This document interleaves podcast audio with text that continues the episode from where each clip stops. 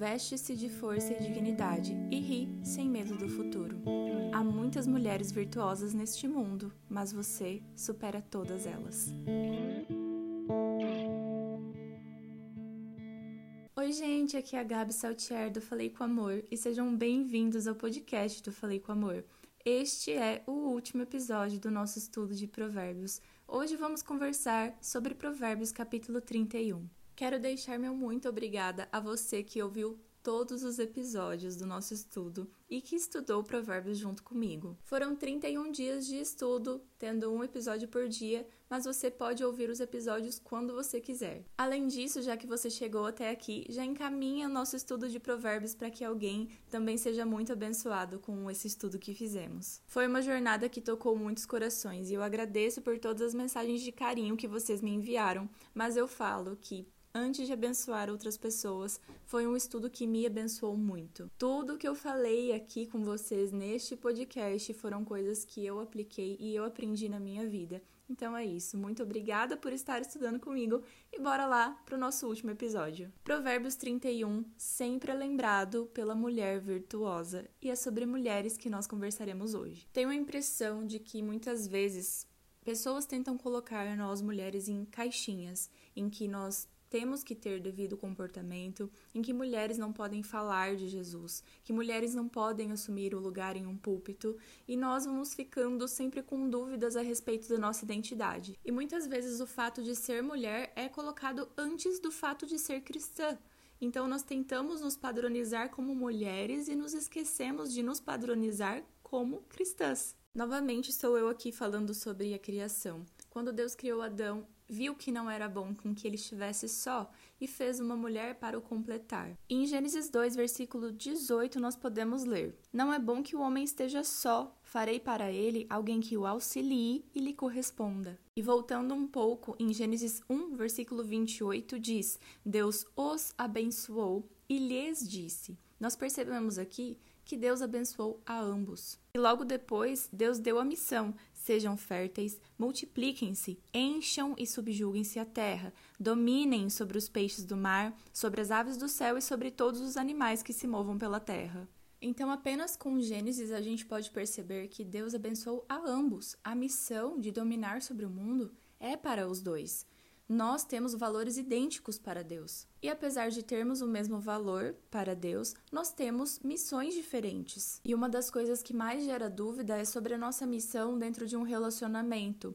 Porque quando lemos na Bíblia a palavra submissão, nós automaticamente relacionamos esta palavra a algo que é pejorativo algo que fere a imagem da mulher. E sempre recebo perguntas de como devemos interpretar essa passagem, e eu digo: continue lendo o capítulo ou leia um pouco antes. Porque quando a Bíblia fala sobre essa submissão, logo antes ou depois, ela está falando do papel do homem. O papel do homem é amar a mulher e o papel da mulher é respeitar o homem. E esses papéis acontecem automaticamente quando há amor dentro de um lar. Então, quando vivemos em um casamento em que há a harmonia entre o casal e entre o casal e Deus, os papéis dentro de um relacionamento se tornam muito claros e também naturais. E quando nós vamos para Provérbios 31, nós vemos uma mulher que é virtuosa que é totalmente ativa. Vamos para o versículo 17. Esta mulher é cheia de energia, forte e trabalhadora. E eu gosto muito do versículo 25 que diz: Veste-se de força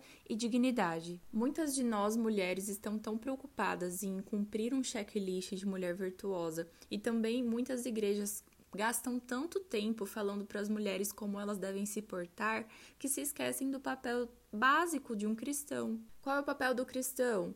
Obedecer à vontade de Deus, seguir seus princípios e mandamentos, e isso é independente se você é homem ou mulher. E você entende que quando você segue a vontade de Deus, naturalmente os frutos de Deus brotam em seu coração, naturalmente você se torna uma boa pessoa, um bom cristão e logo também uma boa mulher. Se a gente se preocupar mais em sermos bons cristãos, para você mulher, para mim mulher e também para os homens que estão ouvindo, se preocupem mais com ser bom cristão, a obedecer os mandamentos de Deus os frutos virão naturalmente Se você é um bom cristão, você é uma boa mulher, você é um bom homem. E eu acho preocupante que tantas pessoas gastam tanto tempo, tanta energia, tanto recurso pregando contra movimentos, pregando tudo que uma mulher deve ser antes de pregar sobre Jesus. Existem tantos perfis de Instagram que estão preocupados em falar para a mulher como ela deve ser, mas que quando você procura uma postagem falando sobre o amor de Jesus, falando sobre seguir a Bíblia, não tem nada. E está tudo bem se você segue esse tipo de perfil, desde que a sua Bíblia esteja na ativa, você esteja lendo a Bíblia e esteja preocupado em seguir os mandamentos de Deus. Porque se você vai para a igreja e está mais preocupado em olhar o comprimento da saia da sua irmã, mas esquece de olhar como seu coração está,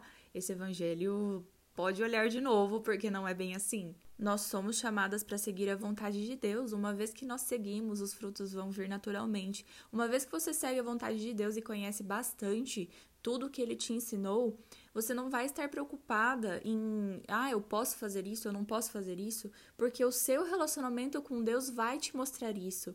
Vai mostrar que você pode fazer tudo, mas nem tudo lhe convém. Será que esse tipo de determinada roupa eu poderia estar vestindo?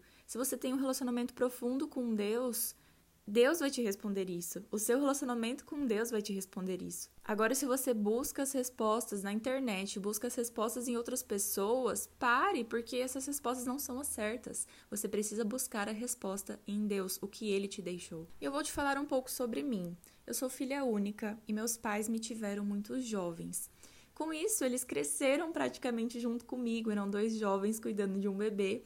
E meu pai sempre foi bastante brincalhão. Meu pai me ensinava a empinar pipa. Todos os finais de semana ele fazia uma pipa nova pra gente empinar. Meu pai, em um aniversário, me deu um carrinho de controle remoto que era gigante. A gente não usava tanto porque, gente, era oito pilhas. E essas pilhas iam muito rápido, mas a gente se divertiu. Aquele era tipo de um jeep, assim, com umas rodas gigantes. Eu sempre tive cesta de basquete. E eu e meu pai sempre jogamos 21, que você tem que fazer 21 pontos, né? Quem fizer 21 pontos primeiro já ganha o jogo. E o ápice de coisas diferentes que meu pai já fez pela filha menina dele foi levar uma aranha para casa. Não sei quantos sabem, quantos lembram, mas eu sou bióloga e acredito que esse amor pelos animais, essa loucura pelos animais que eu tenho, vem muito do meu lar, né?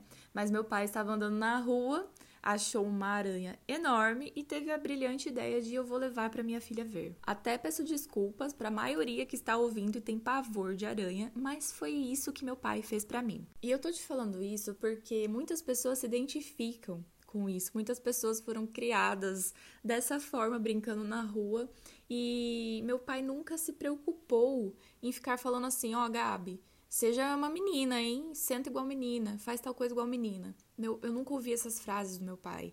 Ele sempre me tratou com muito amor. Só que meu pai sempre me incentivou a ler a Bíblia, a ir na igreja, a participar de todas as atividades que a igreja fazia, né, para crianças, o coralzinho. Então, meu pai, ele estava preocupado com o meu relacionamento com Jesus, mas ele estava preocupado que eu fosse uma criança feliz. Então meu pai nunca deixou de jogar bola comigo porque tinha medo de que eu não fosse feminina.